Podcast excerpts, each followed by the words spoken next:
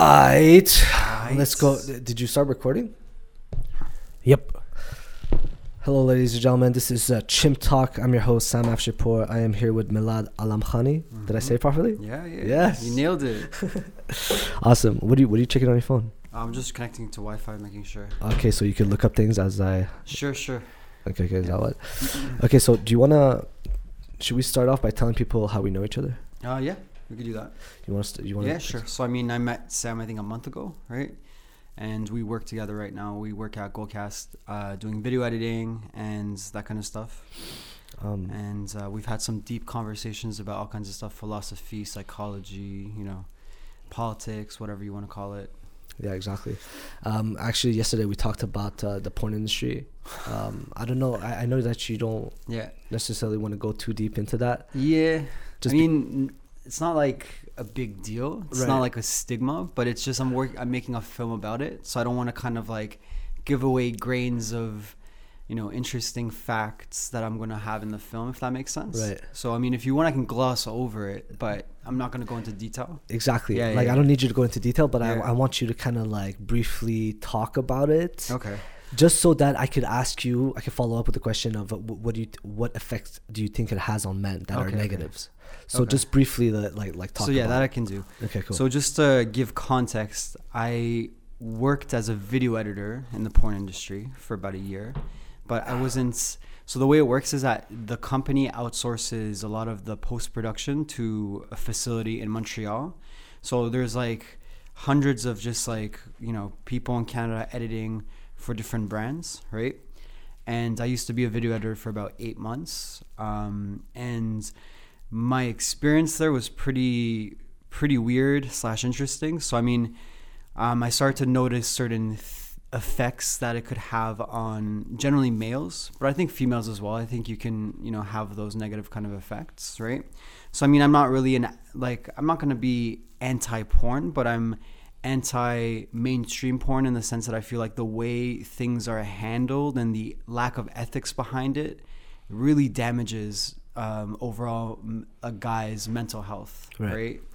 Um, but yeah, so I just worked there for about eight months. It was kind of like you know that documentary Super Size Me with Right, McDonald's. It was literally, it felt like that in the sense that I was eating McDonald's every day, and I start to see the, like the real world consequences and effects on my own mental health and like the way I would just perceive the world and Right. relationships and all that stuff. So yeah, it's it's not very good. I mean, and there's a good porn out there too. There's like feminist porn. So I mean, there's porn that's healthy, but overall, like the mainstream stuff, and I'm not gonna name any brands because of you know NDAs that I've signed, but overall, I'd say like, um, it just, you know, just the idea of how it's kind of portrayed, like this this fantasy of what you know guys kind of want and yet reality never kind of matches up to that right So you that in itself is an issue right right. Because yeah, you, you never like fulfill your fantasy, so you're always like um, left dis- disappointed in a way. There's that aspect of it too, but I think I mean if you look at mainstream porn now, like they're kind of pushing the boundaries of the stories. So like there's a lot of um you know like fringe fetishes like you know stepsister stepbrother Mm-hmm. Yeah, which is- stepmother and they and i mean if you see that pattern's been growing and it's because the porn industry has kind of realized oh wow this really sells we get more people watching it and they don't really understand why but because they just care about making money and getting more people watching it they just keep on pushing you know The the, envelope. envelope, and stuff and it's it's not good man. Like I'm, i feel like right now in terms of what's happening socially we have like real world experience kind of demonstrating how maybe the porn that guys consume is causing more issues of this in the real world and in the sense of like the Me Too movement or even like you know yesterday I read an article about how this girl was raped by her Uber driver in Miami right? And like the details were just kind of like really shook me. And then when they arrested the guy he was um he was just like, you know, that's perks of being an Uber driver. You get pussy. That's what he literally said to the cops when they arrested him, right? And I'm like, when I think about some of the storylines that the porn industry kind of, you know, propagates and and kind of builds in, in in that kind of fantasy world. I mean, that's one of them. Like, you know, whether it's you know you're a boss at like a corporate job and then you exploit some sort of like your employee who's you know dressed scantily or whatever or even like you know like there's so many of these fantasies these male fantasies and i feel like as men, we don't really see how that could really, you know, affect us in the real world and cause more issues and more dysfunction, right? Um, yeah. So there's, yeah, there's, there's definitely, it's like an untouched um, conversation because I mean, one, I think, you know, it's kind of a stigma and two like i feel like for example the feminist movements it's easy to judge like these isolated cases and these guys who do these you know things but they don't really attack you know um, The cause? the cause or even like the cultural movements behind it like you don't really see them attacking you know rappers who are kind of doing that kind of stuff because you know what i mean Or they're rapping about it. not even just rapping about it, but yeah, I guess yeah. I mean, like if you look at how much of that can affect a young guy's upbringing, right? When you know a rapper's like, "Yo, bitches and hoes, bitches and hoes," and then you're a 15 year old kid, you're like, "Bitches and hoes," right? It's like, man, you don't see the movement going after that because it's so normalized, right? And I think porn is another example of that, right? So I don't know, man. It's it's definitely something. But yeah, I'm making a film about it sometime in the next year or so, and then um, a lot of that will be kind of talked about in that project. But yeah, Yeah, I, I remember asking you yesterday if um, the pornos were. Um, it's I believe it's filmed in Europe where the guy approaches a girl in his in the street Yeah. and like picks her up and then like they hook up. It looks so uh, real because it was filmed in such an amateur way. Yeah. where it's like a POV Mhm. and. uh yeah, I don't know if you're allowed to say this, but you were telling me how that's that's fake. You know, it's, it's yeah, everything like- everything you see in porn is generally yeah fake. everything yeah. is fake and uh, you went into details about like the types of editing that you would have to do in order to to clean up uh, a scene or yeah.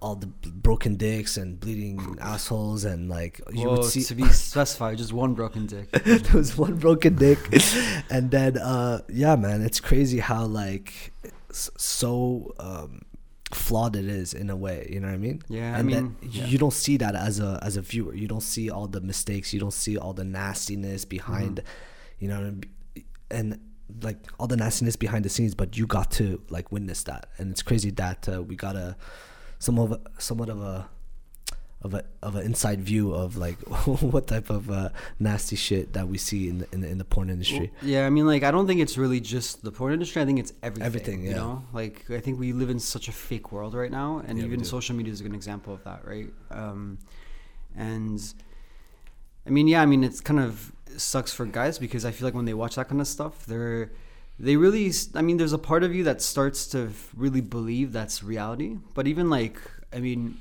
if you think about all your sexual experiences, I mean, not all of them are great. There's a lot of sh- shitty ones. There's a lot of awkward ones, right? I mean, even sex in itself, like you don't really, you can't really smell what a set sou- smells like when you're watching a video because you're not there. But Right. yeah, it's pretty gross actually. It's not Yeah. very, um, you know, that ple- pleasant in some Right. cases, right?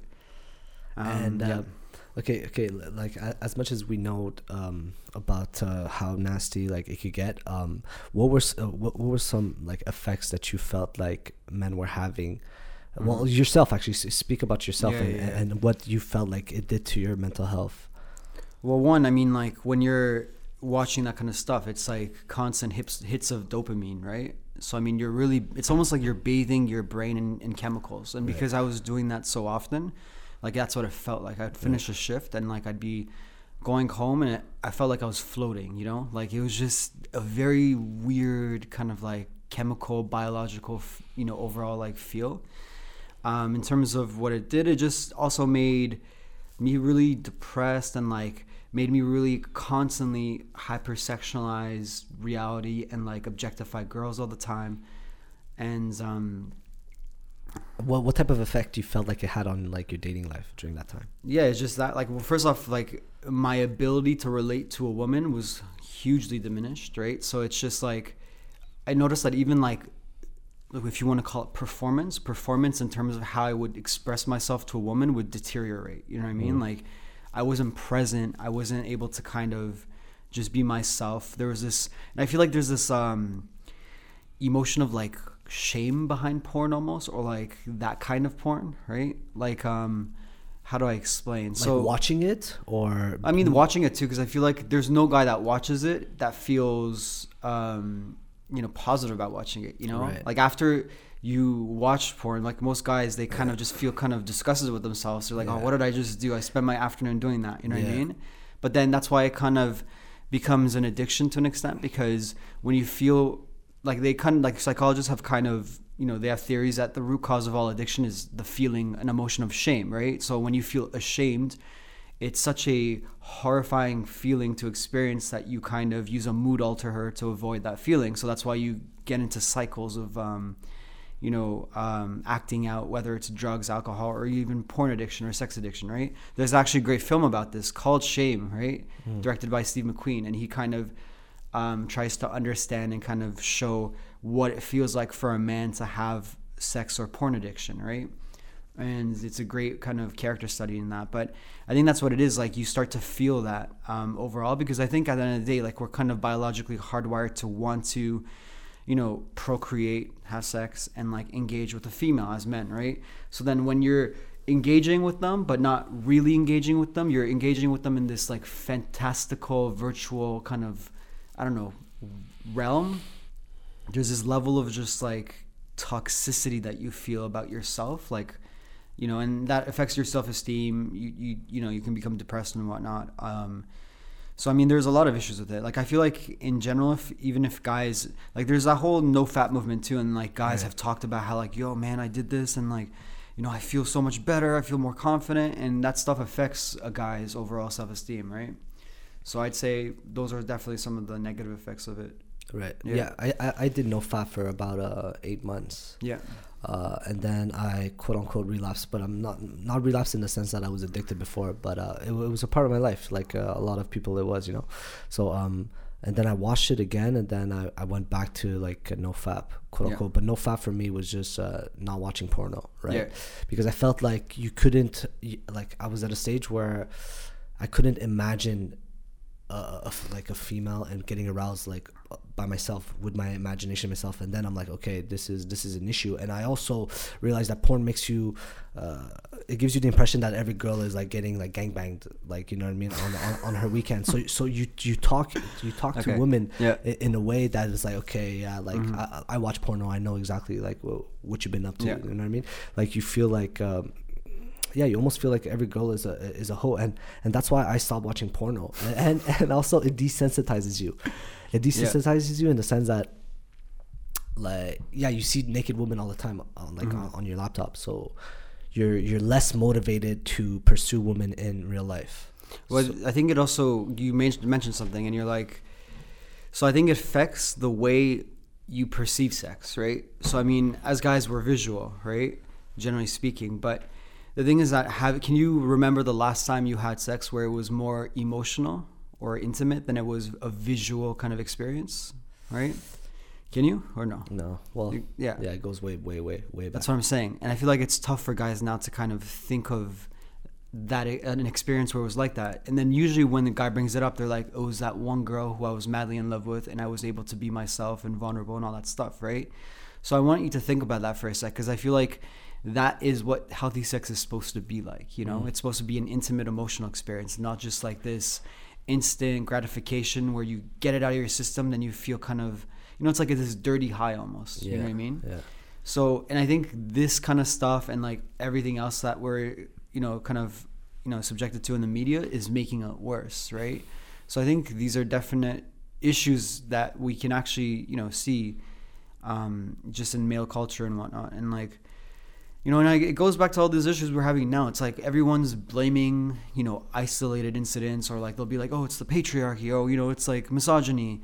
And those are not really tangible things that you can kind of pinpoint and correct. They're just kind of like these a behavior that's it's, it, it's just like an abstract system, right? And you lose context and tangibility because you're just blaming like this invisible dragon as the you know the enemy, mm-hmm. and then you when someone kind of does behavior that resembles those systems, then you kind of be like, you're just doing that. You're encouraging the patriarchy or misogyny or whatever, which is, I think there's truth to that. But I mean, none of it happens in a vacuum. I mean, there's always like a, a cause and effect, there's always a root cause. And I feel like as right now as a society, we fail to look at root causes and correct these issues, you know? Like, I mean, there's not one issue either. There's multiple factors. Like we just talked about one of them, right? Mm-hmm. Uh, like whatever, maybe porn or, or or something like that. But even like it goes deeper, like it goes deeper in our psychology, our biology, or our our chemistry is like you know guys or whatever. So I don't know, man. It's a it's a complicated issue, but definitely I encourage guys like if you can't not watch porn, then just like ration how much you watch, right? Um, and at the end of the day, too, like you'll notice when you stop watching it, you just feel better. You know, like I haven't really watched it in a long time. I don't watch it anymore. It just Yeah. for me, it's it's like eating junk food. You know, like when you eat junk food, you really you you feel good in the moment, but you feel like crap afterwards, right? And you know, like there's this huge movement with guys of like, yo, eat healthy. You know, go to the gym. So think of it like that when it comes to sex. Like promote healthy kind of like uh, lifestyles for that for that area too, right? um yeah and it's crazy how like porn didn't get any um backlash when it when- it came to the behavior of men towards women in the sense like with the whole me too movement like Yeah. porn wasn't even mentioned like porn had nothing to do with it but it had it did some conditioning to men like men w- be- Yeah. believed that women wanted to be treated in that way you know Mm-hmm. what i mean where like you see the most perverted things uh, like on websites on Yeah. porno websites and whatnot so like men were convinced that women wanted to be treated in such a, a diminishing uh, way um, and it's crazy like uh, i want to talk about a personal experience that i had f- f- Mm-hmm. and, and, and to just to show like uh, the, the, the type of conditioning that went into me. Like i was talking about this and i was saying how like for me it was normal to like slap a girl in the ass right? But Okay. and and and there was this one girl that was just like what what are you doing? Mm-hmm. like what the fuck are you doing? But i was so conditioned to believing that you know it was a regular thing to me. Like it's Yeah. just like I, I thought it was like i didn't even when she said what are you doing? I didn't even know like that's what she was referring to. That's how conditioned i was. Do you Mm-hmm. Know what i mean?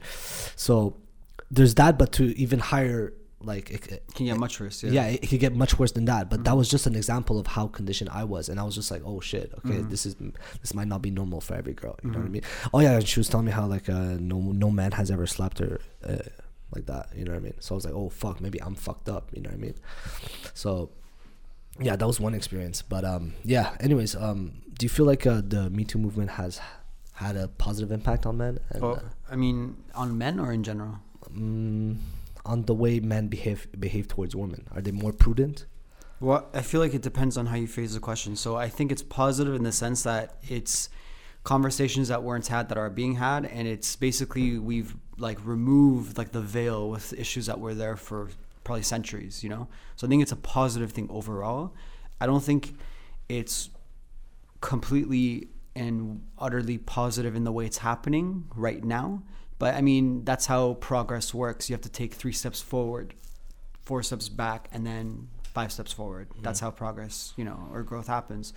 But overall, I think it is a positive thing.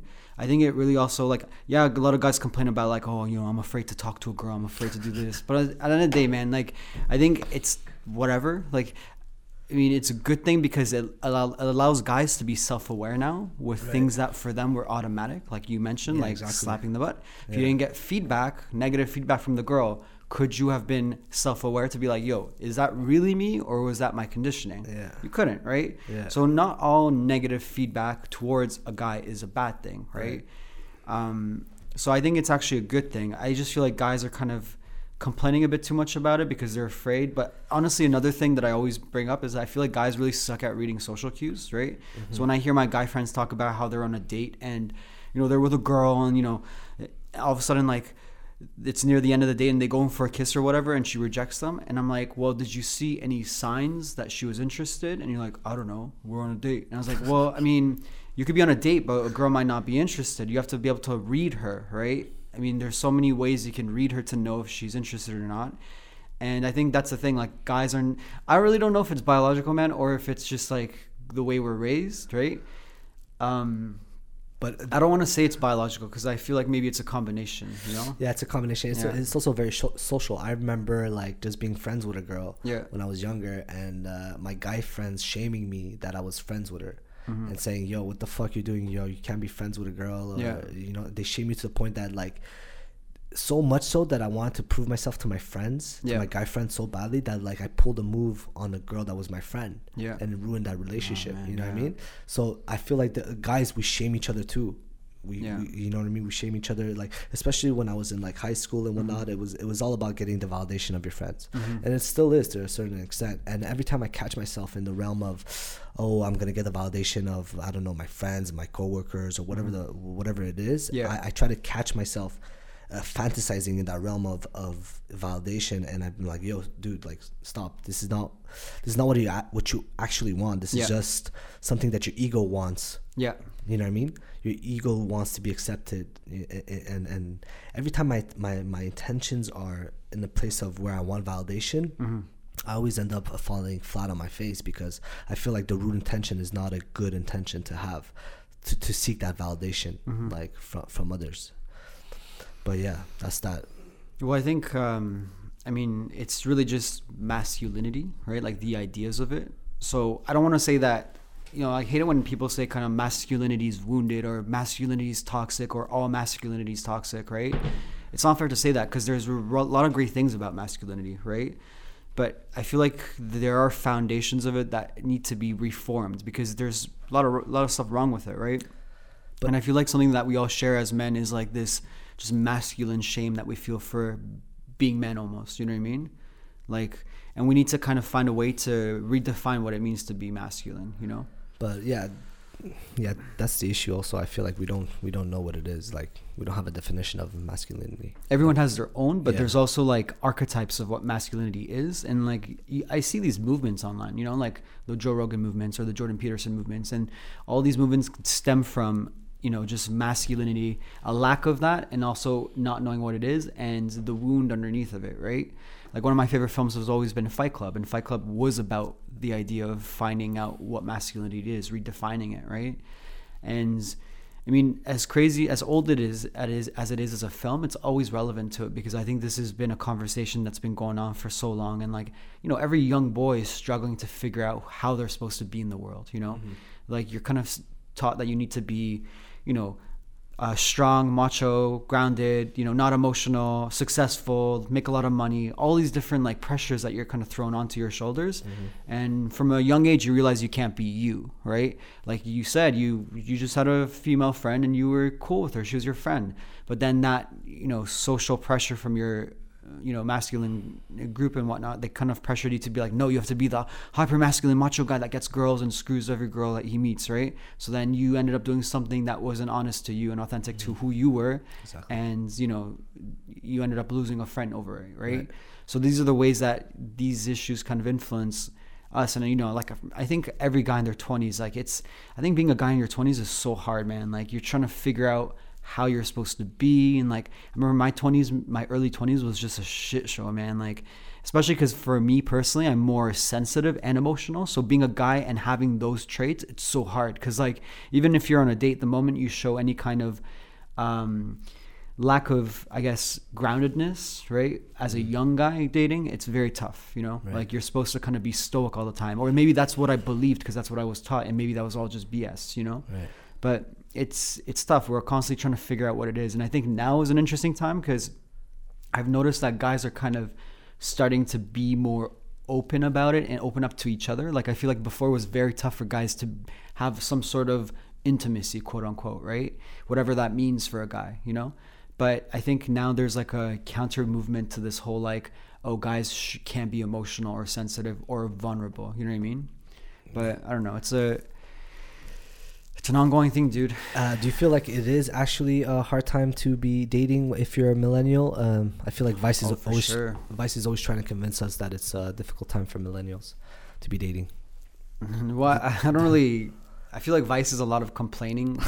they do a lot of complaining, to be honest. But um, I think it's true. I mean, it's very complex now, the dating world. Whereas, like back in the day, you would just marry your neighbor or like you get an arranged marriage and it was over. Like there was no power dynamic. There was no like, oh man, like I have to make sure I don't text her back right away. She she Yeah. doesn't think that I'm needy Yeah. or whatever. None of that bullshit, right? Right. Um, it's a competition of who cares the less. Like yeah, and I hate that because everyone's just playing themselves when they say I care less. You know, Yeah. Everyone cares. Yeah. You know, it's it's normal to care, and like everyone's just like playing this game, wearing these masks, and like I think it really it, it can get more or less worse depending on where you're dating. Like I feel like, and maybe I'm being biased, but I feel like North America, is particularly like the U.S. and like the city I'm from, Toronto, is horrible with that kind of stuff. It's just like, you know, power dynamics. That's what dating is, you know. And part of me also feels like maybe it's an age thing. Maybe majority of people when they hit their 30s and they realize they're getting old they'll be like i'm sick and tired of this shit no more games and you just kind of commit and you see that happening with people who get married in their 30s and they kind of settle instead of like oh i'm waiting for the next best thing you know um, There's also an abundance of choice too. Yeah. I think uh, there was a psychologist that coined the term. I think it was uh, the paralysis of choice, or I don't know. I yeah, forgot yeah, what yeah, it was. yeah, yeah, I've heard of this. But yeah, having choice is good, but having too much choice is not good. yeah In the sense that like you never decide because there's just an abundance of people to pick from, and you're just like, you always feel like you could get better, so you never end up picking anything. yeah You know what I mean? No, it's definitely a thing. I mean, how many people have been seeing someone, but you kind of keep it open because in the back of your head, you're like, what if something better comes along, you know? Because there is so much choice. And I feel like with social media, you have that choice every day at the click of a button, you know? Yeah. Like you're constantly seeing different types of girls or different kinds of types of guys with different lives, better lives, more successful, all that nonsense, yeah, right? Yeah, that's why Instagram was driving me fucking crazy, man. I Yeah. deleted that app, but um, a part of me every, every time wants to go back and like, like I sometimes I have like a really interesting day where I'm like, oh shit, I'm going to this event. It's super cool. I'm with cool people. Yeah. and a part of me wants to like share that with the world. I don't know why. Like Mm-hmm. just because, just to know that like I don't know people watched it or or whatnot, and and I'm like, but not only that, I always catch myself uh, comparing comparing myself to other people. It's like, oh shit, this person has a better career. Mhm. Oh shit, this person has uh, the the most perfect looking relationship. Yeah. Oh shit, it's because you're always stuck in that realm of like uh, comparing yourself to other people's, you know. And that's why I feel like Instagram is like one of the worst. That's why I, I just fuck with um, Facebook and Snapchat right now. But you know, I'll be honest with you. All that stuff that you, all those people you compare to, what you see is a lie, right? Because I I, did a project where I wanted to do that exactly because I felt f- I was falling into that trap too, where I was kind of comparing myself to other people's progress in life or whatever, right? And um, I was just curious about, you know, whether this is actually accurate or not. So then I chose like 25 random people I didn't know through social media. I just know their Instagrams. I messaged them and I was like, um, let me interview you. I want you to, you know, share something vulnerable about yourself that doesn't, you know, appear on your social media. And dude, like I interviewed, you know, a model who looked like she had the perfect life, a male model who seemed like he was getting all this tail, right?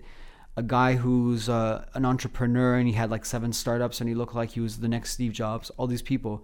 And when I got to meet them and I would ask them like really deep, vulnerable, you know, penetrating questions, it was like cognitive dissonance because in, in on the surface I thought they were this kind of image of a person. This was their life. They were happy. This that. But then when I saw how much they were struggling, man, like all of them, not one was what they appeared to be on their social media, right?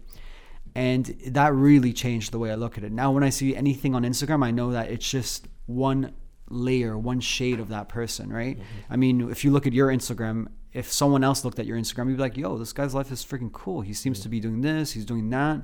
Yo, I kind of wish I was like him, you know? I kind of wish I was like Sam or whatever. And like, they don't see that, you know, your life sometimes can be boring. Your life can mm-hmm. kind of be, you know, depressing or whatever. It's just part of life. Life is not supposed to be constantly happy. It's not supposed to be a social media highlight reel. That's not how it works, right? Yeah. So I think it really boils down to kind of realizing that and understanding it. And once you understand it, it doesn't faze you anymore. Because once I did that project, it d- didn't faze me. If I saw mm. someone, you know, let's say I saw another filmmaker, they're in a film festival, right? And I'm like, but I'm not in a film festival right now, right? It doesn't faze me because I'm like, everyone has a different, you know, place and time for what they want to get, mm. right? And even, you know, I remember I was at a film festival one time and I posted, it, "Yo, I'm at a film fest," and I, the reality was it wasn't that great of a film fest, right? But because it was the idea or image of being at a film festival, people filtered that and interpreted it as like, "Oh shit, this guy's you know living it up," you know, it's super successful, right?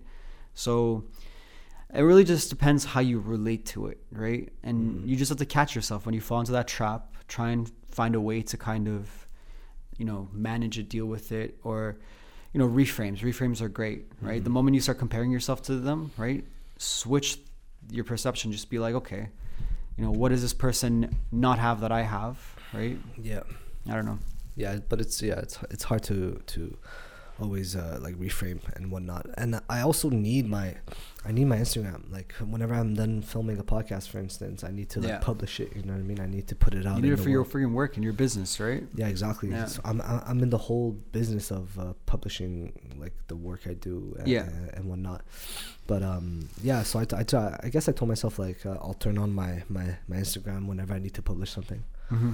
That's what I those are the rules that I set for myself. Yeah, just ration yourself. You don't have to be on it 24 7, right? Yeah, Because remember, like, it's not, it's like a slot machine, these social media apps, right? So you don't want to constantly be on it. Be on it like once or twice a day, max. Right. That's it. Anyways, um, I know that you've been editing for, for a very long time, and uh, there's Yeah. a bunch of documentaries that you're working on or that Yeah. you've worked on before.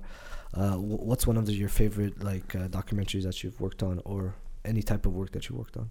Uh, favorite, I mean, um, I'm currently working on a documentary. It's, um, it's a docu-fiction, so it's a blend of fiction and documentary, right? In the sense that you don't know what you're watching, Mm. right? You don't know if it's real or fake. And it's a film that was shot in Iran, and it basically kind of follows one character who used to have like this hero when he was a kid, and the hero was like this big, uh, famous thug slash I guess gangster. I don't know how to translate it properly, right, in English, but back then in the 50s like the thugs were kind of like the how do i say the mafiosos of that society and they were so powerful that they can even like influence political elections and whatnot right? So the story basically follows this one character who had this one big thug save him from poverty and he's trying to find out more about him because he doesn't know that much so he goes in and starts interviewing every thug th- that's still alive who's like in their 80s on the verge of dying and stuff and he's just trying to figure out who this person is, right? And we're calling the film Elephant in the Dark Room after Rumi's famous poem, right? About a bunch of like scholars and academics trying to figure out what this creature is in this dark space. And they each grab like, you know, a limb, like a trunk, a tail, the body or t- the torso or whatever. And each of them can't figure out what this creature is because they're just grabbing one aspect of it. And the film is kind of like that, right? So, so do you do you film uh, the interviews that you do with the, So the, I'm the ex tugs? I only edited this one. So there's another f- uh, director who shot it, and he Okay. gave me the footage, and I've been working on it for about two years now. Right? Damn. Yeah. So we're almost done, and we're gonna send it out to festivals next year. But it's the one I've been working on that I think has the most value in terms of storytelling right now. Right? And it's cool too because I'm really a big fan of like blending truth and reality or sorry reality and, and uh, fantasy right or like truth and lie because i feel like most people take for granted um, that distinction but i feel like it's it's like the lines are more blurred than most most people want to kind of uh, indulge or or kind of accept and there's a lot of great films that do that like iranian cinema is known to do that right Right. they always blend you know the line between the two Yeah, I wouldn't know. I stopped watching that shit ever since it made me like super depressive. yeah yeah, yeah. there's a lot of freaking sad iranian This movies is the saddest Yeah. movies on earth are Iranian movies. Do not watch them. But they're good though. They're sad, but they're good. Yeah, but yeah, but they go of the so deep into like the human struggle and suffering. Yeah. They go eh, like It's always like a kid. It's like a kid who wants something, and then like he can't have it. he can't have it, and then he just cries, and then you just cry with him. You know, it's like it's horrible, but like, yeah, Okay, so, so this documentary. So you're mixing up um, interviews with storytelling. So yeah, what we're doing is we're using real people, but we're manipulating and fabricating the story and what they say for Oh, the snap. agenda of the narrative that we're building in post production. So I mean, there's a lot of ethical issues with that kind of stuff because you're misrepresenting things, right? But the whole point is to do that because that's one of the themes of the film, right? I don't want to kind of spoil it, but yeah, that's what we're what we've been doing overall. Yeah, Man, I'm excited to see that. yeah, yeah, yeah. Damn, man, I, I can't believe you have time to to edit outside of work because we we already edit like 40 hours. Right now I don't because I was working like freelance for two years, so I had the time. But now, like, it's I've been trying to work on it for like a month, and I haven't had any time. Right. Right. So I'm gonna try and set aside some hours during the weekends. But the last thing you want to do as an editor is go home and edit more. Like, yeah. for me at tell least. me about it. for me at least, I, the last thing I want to do is edit more. Even if it's my own podcast, I'm like, Yeah. fuck this. I don't want to edit my own shit. Just throw it all out there. Yeah. I don't want to listen to myself. Yeah. And uh, and yeah, but I force myself to do it because I just feel like I could learn something from, Yeah. from listening to myself and like the mistakes I do. Yeah, I realize how how often I say like or um or sometimes I swear. My my friends told me that I, I should I should uh, stop swearing. No, I noticed that too when I was doing interviews because I would do interviews and I would write them. And as I would write them, because I would be the one asking the question, but also what I would do is I wouldn't really use what they said verbatim. I would kind of construct, I would understand what they were saying, and then I would write it myself. And I, it was like an exercise for me because I could kind of get better at writing people's dialogue, right? But then I noticed that I use certain words in all of like the um, answers to the interview interview questions. Like I use the word just a lot, J U S T, and I was like, man, not everyone uses it. That's my you know way of speaking kind of like coming in. So then you become aware of these like the words mm-hmm. you use and you're like and you know i feel like f- i really want to kind of try and i feel like it's really tough to be original in general. Like think about it. How many of your thoughts are really original right? Probably not majority of people's thoughts are not original at all. Like it's just copies of copies of copies because we're just social and everything we learn in terms of knowledge came from someone else right so i always try and find ways to have or find a way to kind of have some sort of original thought or do something original you know um, i don't know and just in, in daily life right something that just comes from you in the moment instead of it being kind of given to you by someone else an experience or something you learned you know um, but yeah What were you trying to say? We can hear uh, the rubbing between the beard and the headphones. Is it? Okay, yeah, okay. From the headphones. off. The, the Yeah, static yeah, noise that you were hearing in the headphones, that's essentially that. S- Okay, I didn't even Ah, these notice. Middle Eastern beards, man. I was just listening, listening to him talk. Anyways, I but you can, but you can hear me okay with the mic, right? yeah, we- yeah, we can hear Okay. you. Yeah, I'm hearing you. All right, cool. Okay, so I can hear it correctly, and I'm always adjusting the volume. Okay, okay. what's uh one of the craziest things you've ever done? Craziest? Yeah. Um, who?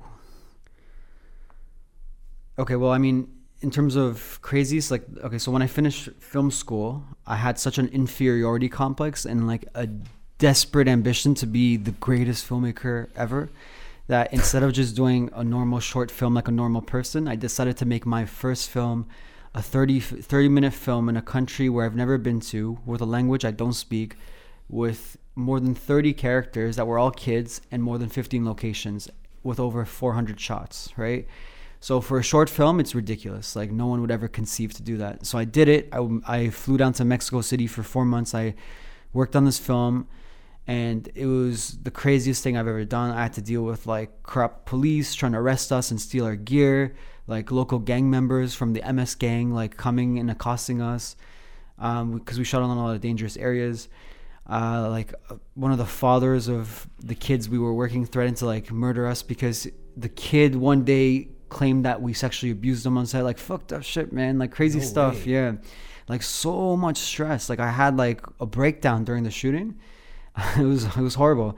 And when I came back and finally finished the film, I had like hard. I legit had PTSD. Like I had to deal with that stuff, right? And that's why actually, what even what was even more messed up is when I came back after that film and I had PTSD, which I didn't know I had, right? Um, I started working in the porn industry, Mm-hmm. so which was the worst thing to do when you have a mental health issue like Right. PTSD. So I freaking it made me even worse, man, because I'm constantly seeing that stuff. It's affecting my overall like health. Plus, I already have that. So that was probably the craziest thing I did. Man, you have some balls to go down to Mexico. I was just desperate. I wouldn't call it courage, man. It was just desperation. And it was like a project that I uh, crowdfunded with Kickstarter, and that added more pressure because I had like a bunch of like high level industry professionals who like uh, pitched in like a thousand dollars each.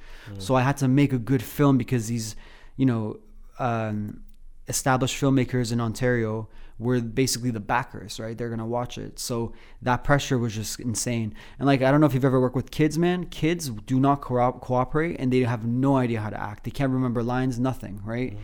So I had to and like when you're working with a kid, because when you're a director and you're directing adult actors, it's fifty percent. I would say actually no, it's eighty percent the actor's job, twenty percent director. Mm-hmm. But with kids, it's like eighty percent the director's job, twenty percent the kid. So for a first film, it was not a good idea.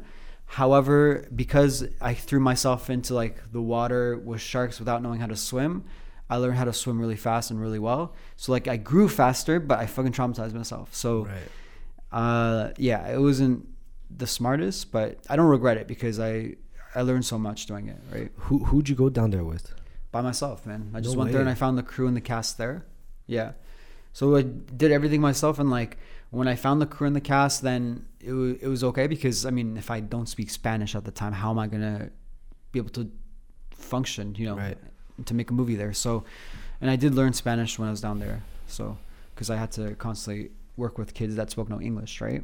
Did you uh, did you ever end up publishing it? Or- Uh, no, because what happened is I think, yeah, like I was talking to this girl yesterday who's an architect from Montreal, and she talked about how she stopped uh, doing architecture because she just couldn't cope with how much of a perfectionist she was, right? And I feel like that's kind of uh, what I deal with too. I'm too much of a perfectionist, so I spent like three years editing this film, and I couldn't release it because I needed it to be perfect.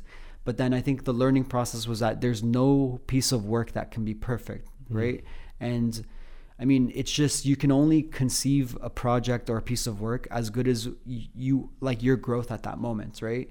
So if I knew this in hindsight, I would probably would have released it within that year that I shot it, but I haven't released it until now, actually, right? And I'm probably just gonna put it online uh, in the next few months when it's finished. it's still a thirty minute with. cut.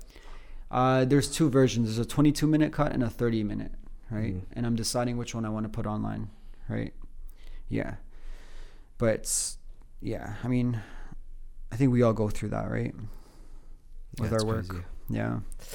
Yeah, you're probably one of the first like uh, real like aspiring directors that I've I've met Yeah? that are really down to like create film and and and um, flourish in the in, in that type of art. Yeah. Um, yeah, I've never ever like my, I me myself I was just like editing little videos for fun, you know, Yeah. on YouTube.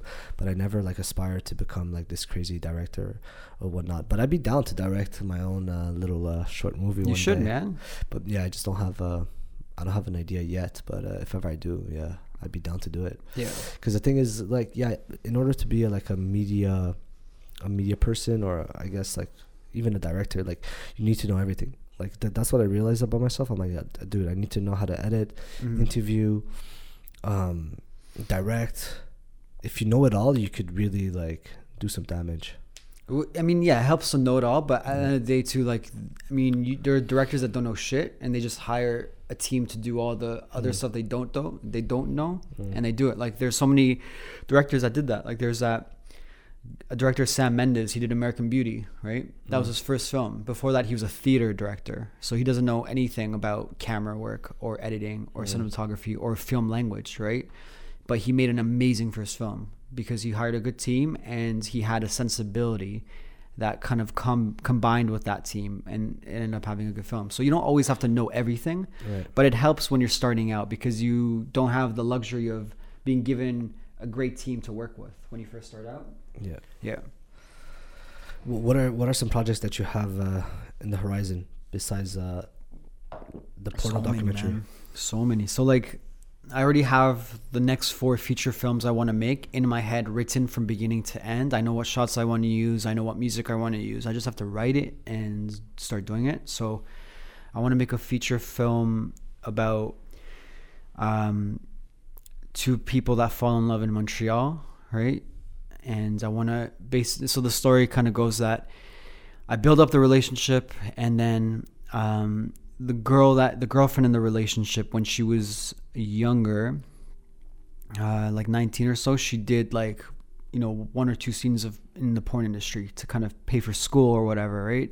And the boyfriend kind of knows that happened, but he kind of ignores it because it's not a big deal. But then a seed is planted where he notices something in the relationship and he becomes kind of paranoid. And then he becomes curious and he finds that scene and he sees what she did in the scene. And that changes his entire perception of her. And I wanted to kind of like show what happens from there. Like, how does that affect the relationship? And it goes to a very dark place after, right? Yeah, that's a So- boyfriend's nightmare. That- yeah, man. Because you can is. never see your girl the same way because of you know, especially the way porn is done, right? So there's that, and then I want to make a film about the loosely based on the Toronto van attack, right, where the guy uh, killed nine people by running them over, and I want to kind of explore what led him to do that, and it's basically like a walkthrough through modern day masculinity, right? So yeah, like I already know how it's gonna pan out. I Is know it- the stories. It's just yeah. Is it gonna be about like incels or? Inc- well, it's gonna it's gonna feel like it's about incels, but it's about something deeper than incels. Because even like the why the why the guy did it, it's not just because he was an incel and he just did it, right? I mean, that's the reason he came up with, or the rationalization, or the influence that led him to do that. But I mean, it goes deeper. I mean, a lot of these guys that commit these things, the root cause is usually just social isolation and loneliness, mm-hmm. right? And I mean, the evidence is there. The the rhetoric is there. I mean, it's pretty pretty pretty much obvious that these are the causes of it. But then because they identify as doing it for incels or for like you know that kind of thing, we kind of just blame that and don't see the the cause of it, right? Because I think it's much more social than it is like you know incels. Yeah, like what, what, what would be your take if um, I was to find an incel and I would bring him on the podcast? Do you feel like I'm promoting their ideology, or do you feel like it's it's good that people become aware of this type of, uh, I guess, ideology? I really think it depends on how you question the person and what you bring to the podcast. So, for example, if you just kind of ask them superficial, simplistic questions, then I think it doesn't really do much good. It does more harm than good. But if you try to understand why he's doing what he's doing, why he's an incel, and deconstruct his own belief system and maybe get him to realize something about himself, then I think you're doing something good. Right. So it depends how you do it, right? So I feel like most of these people, when they bring these kind of individuals on their podcasts, I don't think they're doing it right. Right. You know? You have to be very competent in order to deconstruct his his Yeah. whole idea Yeah. on a one hour, two hour podcast. Yeah, like have even really good. Exactly, and even like the issue I had with a lot of people that would interview Jordan Peterson, right? They would either attack him, right, from the left side, or they would just uh, choose not to challenge him at all. There's no middle ground, right? And I think it kind of alludes to this black and white, all or nothing syndrome that we have in society, and just the way people's minds work, right? Sometimes you can, it's okay to kind of be on the left, yet give someone on the right enough you know space for them to make their case mm. you know Right. and i feel like that's something that's lacking with a lot of especially a lot of like personalities on the internet or tv or whatever right Who, who's your favorite interviewer favorite or one of your interviewer favorite. besides Sam Afshinpour? oh ah, man sam is it's, it's pretty hard to contend with sam Sam's- Afshinpour. Yeah, Sam's on the come up. no, I'm joking. man i can't even think of someone right now no i can't think of anyone if it comes to mind i'll tell you that's how probably like how shit like people are at interviewing that i can't even think of anyone Man, I want to see you interview people. I would love to actually. I would love to interview JP. Like I would actually, yeah, dude. He he seems like he's quite open to uh, the media outreach that that's Mhm. that he receives. Like he goes on like random shows. I'm like super surprised. Like hmm so, I, like I'm pretty sure if you had he just likes attention, man. Like the thing is, the thing is no, yeah. no no but the thing is if you write a book you have to do all the media obligation that comes with it and the more Mhm. the more media coverage you have the better it is for your book But okay, think of it this way. Okay, so Jordan Peterson, imagine he's a he's a dude who has had these particular ideas for a long time, right? And he's always been rejected by all the universities and all the people, especially in Canada, because Canada is pretty freaking liberal and progressive. So being a conservative is almost kind of like difficult to be, you know, especially in the universities. So he's always being rejected, isolated, and pushed away. His ideas are always being kind of reduced, and you know, and then you know he becomes a professor. He teaches for a long time. No one really takes his book seriously because he's wrote he's he wrote his book a while ago, right? the, his first Yeah. book a while ago Yeah, I mean, like it was there for a while, but never really sold to anything. And he would just teach at you know universities his ideas and his ideology, and then all of a sudden, at the age of like fifty, I guess that's how old he is right now, right? ish yeah Yeah. He's taken seriously to the point where he has the number one bestseller in the world. People actually he has a movement behind him. He's like a millionaire now, right? He's people are thinking of him like the one of the greatest Canadian intellectuals in the past like decade or whatever. So he has all this attention, and for once, he's like, "Man, my ideas are actually good. I am special, right? I am an intellectual." Because he's never had real, you know, anything tangible to kind of say that. Okay, my ideas are actually, you know, good, or I'm, you know, I'm a good intellectual, whatnot, until now, right? So for that reason, obviously he's gonna soak up that attention. And I'm not saying like he wants attention like he's a Kardashian. I'm saying he wants attention like he's an intellectual. You know, hmm. it's not really about him, but it's ideas. For him, he is his ideas, and because his ideas are being taken seriously, for him, it's the best feeling in the world. He could care less about the money, I would presume, than he does care about people thinking his ideas are actually good or in you know morally rights. I would say, hmm. right? But he's like another or whole other story. Like I don't really like him. I don't resonate with him. I don't agree with his stuff. I think he's like I told you. I feel like he's a con artist to himself with a lot of his stuff, and I feel like saying this is controversial because every time you challenge JP, there's like a storm of just like JP followers who just attack you and stuff. It's uh, it's almost like a cult, man, and that's what's scary, right? Yeah, Um, I, yeah, I like his work, but I try to be open and, and try to see what the people who don't agree with him are thinking. You Yeah. know what I mean? But uh, I, I personally enjoyed his work, but it's been such a long time that I haven't listened to, to Yeah. JP that it's like not as fresh uh, in my mind as I want it to be. Yeah.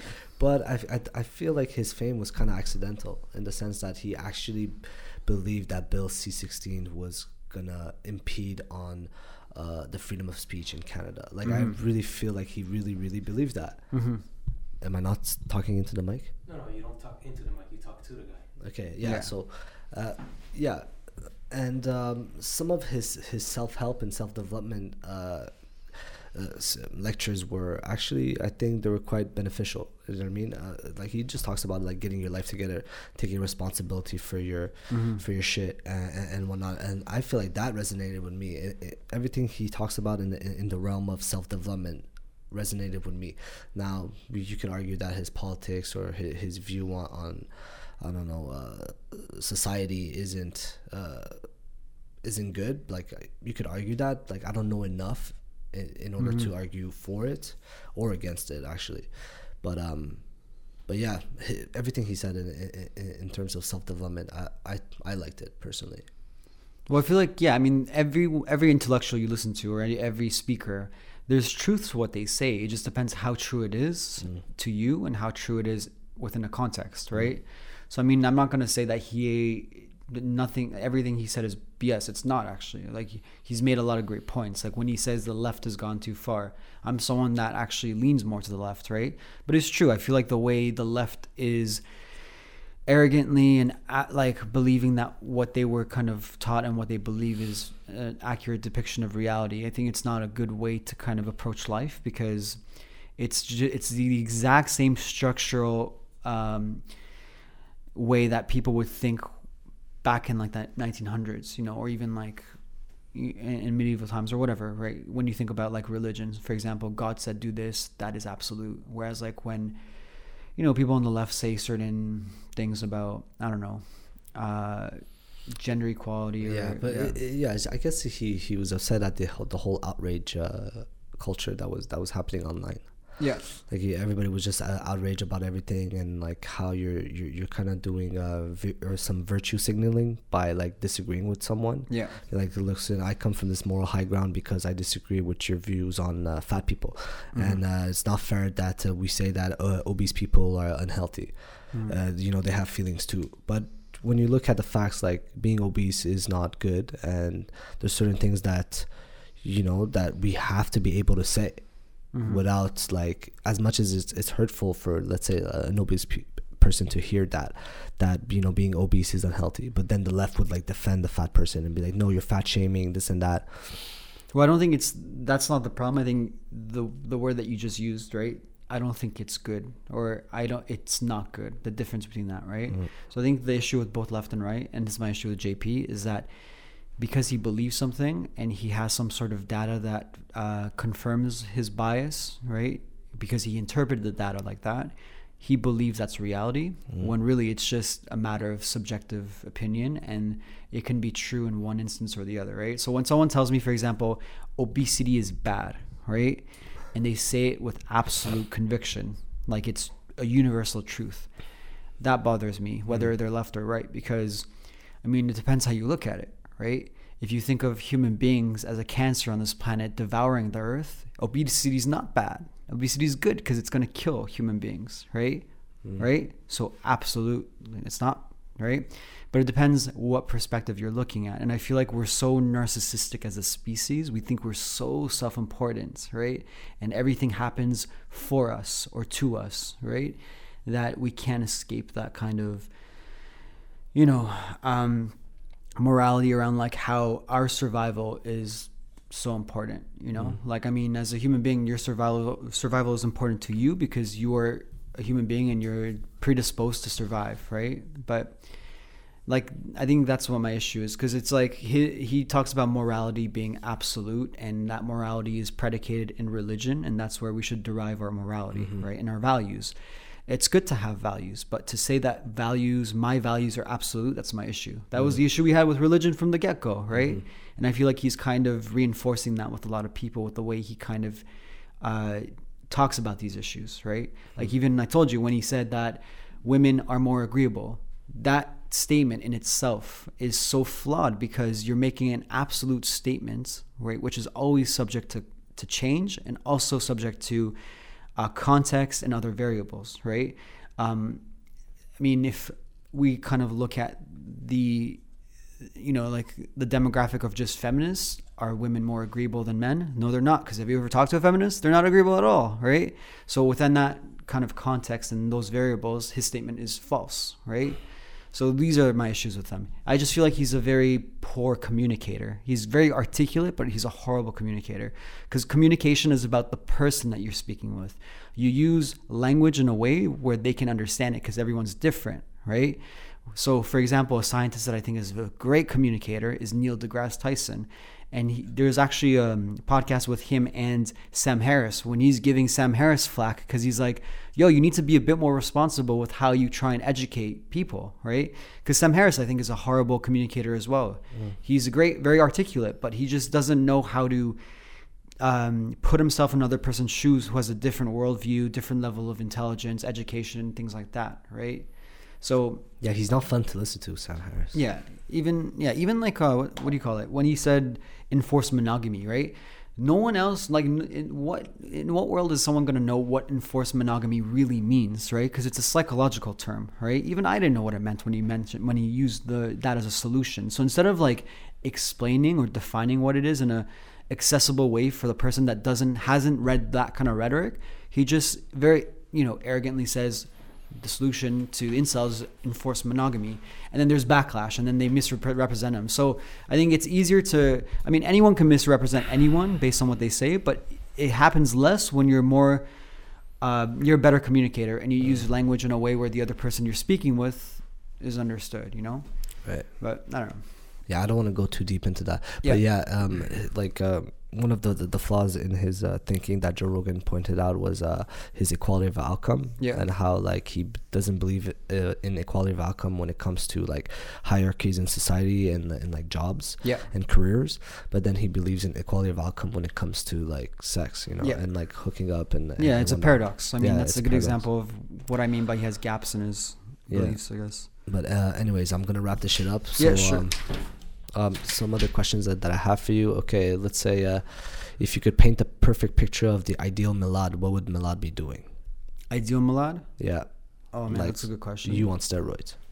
Like you as uh, you get to uh, paint the perfect picture of yourself. What would you be doing? Directing for big blockbuster movies this, what? This is a tricky question because I think the moment you paint a perfect image of what you want to be, right. you're no longer perfect, or you're no longer you're kind of stuck. You're stuck in this like you know what I mean? That this you're never gonna get it. Yeah, yeah. So I mean, like, what I would want to ideally be doing, sure, I want to direct movies or whatever, direct films. Uh, you know, I think of filmmaking as therapy, so I would want to use that for that purpose. But I mean, I think that's it's a distinction between me just doing that and me becoming a version of myself that can do that. You know what I mean? Mm. So I don't know. That's the way I would phrase it. But yeah. All right. Do you wanna um, give a shout out to your social media or something? Uh, yeah, sure. I mean, you can follow me on Instagram at at Milad the filmmaker. Um, I have a bunch of like stories that I post there, and uh, I do a lot of street photography. I photograph random people and I just make stories around them, add like captions and stuff, right? so I do that. Um, but yeah, you can see my work there. Awesome, man. Yeah. And uh, thanks for coming. Yeah. Thanks for having me, dude. Um, this was Chimp Talk. I'm your host, Sam Afshinpour, and we're signing out. Peace. Peace. Goddamn. Dope.